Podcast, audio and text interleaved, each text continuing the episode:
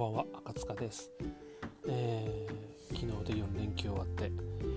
今日からお仕事という方も結構いらっしゃるのかなと思ってます、この4連休はどんなことしてお過ごしだったんでしょうか、まあ、私はですねこの4連休ずっと仕事してました。まあ、あの4連休に限らずですね、えー、仕事もずっとしてるんで、え、休みらしい休み最近取ってないなと思ってます。まあ、仕事は割とその不定期といいますかあ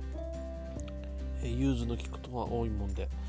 まあ、半日休んでみたり、えー、まあ、3時間くらい休んでたりとかそんな感じで、体休めてます、あとはですね毎日、えー、寝るときには、え風呂上がり足の裏に、え湿布を貼って頭にはあ冷えピタなんか貼ったくらいにしてですね、えー、寝るようにしてます、はい、皆さんもですね、えー、体あ大切にしていただければと思います。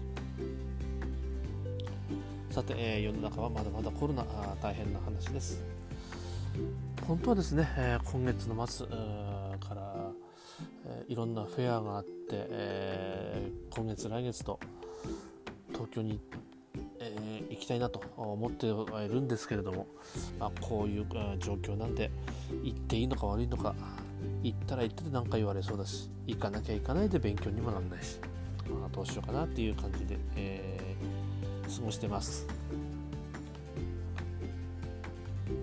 皆さんはあ結構お出かけしてるのかな？あまた、えー、そういう話も聞ければなと思います。さてですね、えー、最近、えー、まああのこれもツイッターかな？あで、えー、ある方が言ってました。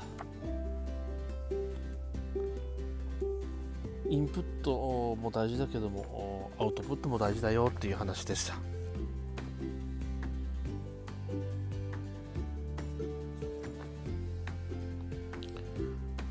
えっ、ー、とですね、えー、何かっていうとアウトプットした方が学習効率が高いっていうお話でした、えー、本10ページ分を30分で勉強するっていうので、まあ、イラストでですね説明されてました、えー、A はですね、まあえー、受動的といいますか受け身で、えー、10ページを4回立て続けに読む。そして記憶するというものでした。これとですね、えー、10ページを1回読んでまとめるという学習の方法とどっちがどうかっていう話を、されてました、えー、10ページを4回立て続けに読む、まあ、A の方ですね。これはあ中長期で、えー、覚える内容は少ないと受け身がちということでした。で、えー、もう一つの方ですね、えー、B の10ページを1回読んでまとめる。え10ページを読んで内容を1ページにまとめるという学習方法これだとですね中長期で覚える内容がプラス50%ちゃんと要点を考えて内容を整理する、えこれが非常に効率がいいし、えー、覚える内容も多いですよという話でした、まあ、この方はですね深い練習のためには背伸びをすることが重要ともおっしゃってます。私もですねあそうなのかなと思ってます。あインプットも大事ですけれどもアウトプットをすることによっていろんなことをもっともっと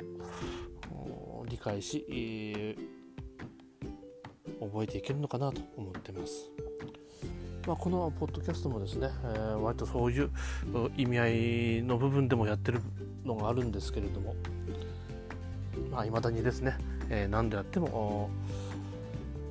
うまくならないというのはありますけれども皆さんどうどうお考えでしょうか。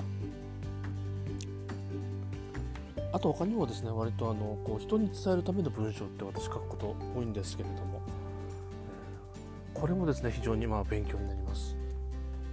まあこうやって話するよりはどっちかというとそっちの方が非常に楽なんですけれども。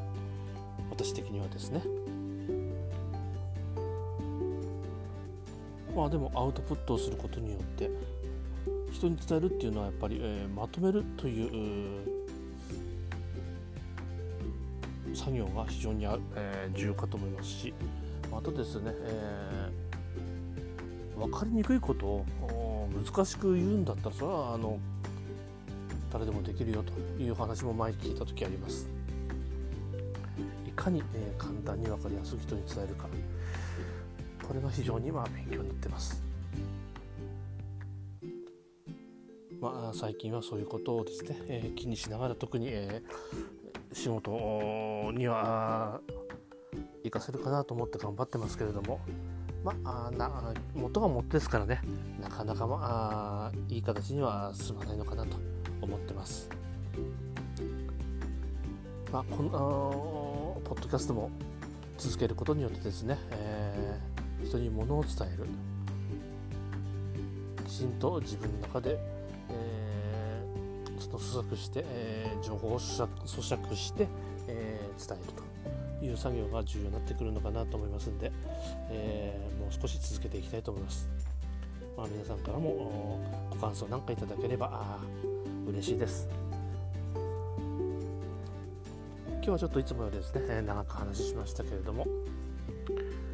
まあ、最近朝晩もだいぶ涼しくなって寝やすい過ごしやすい、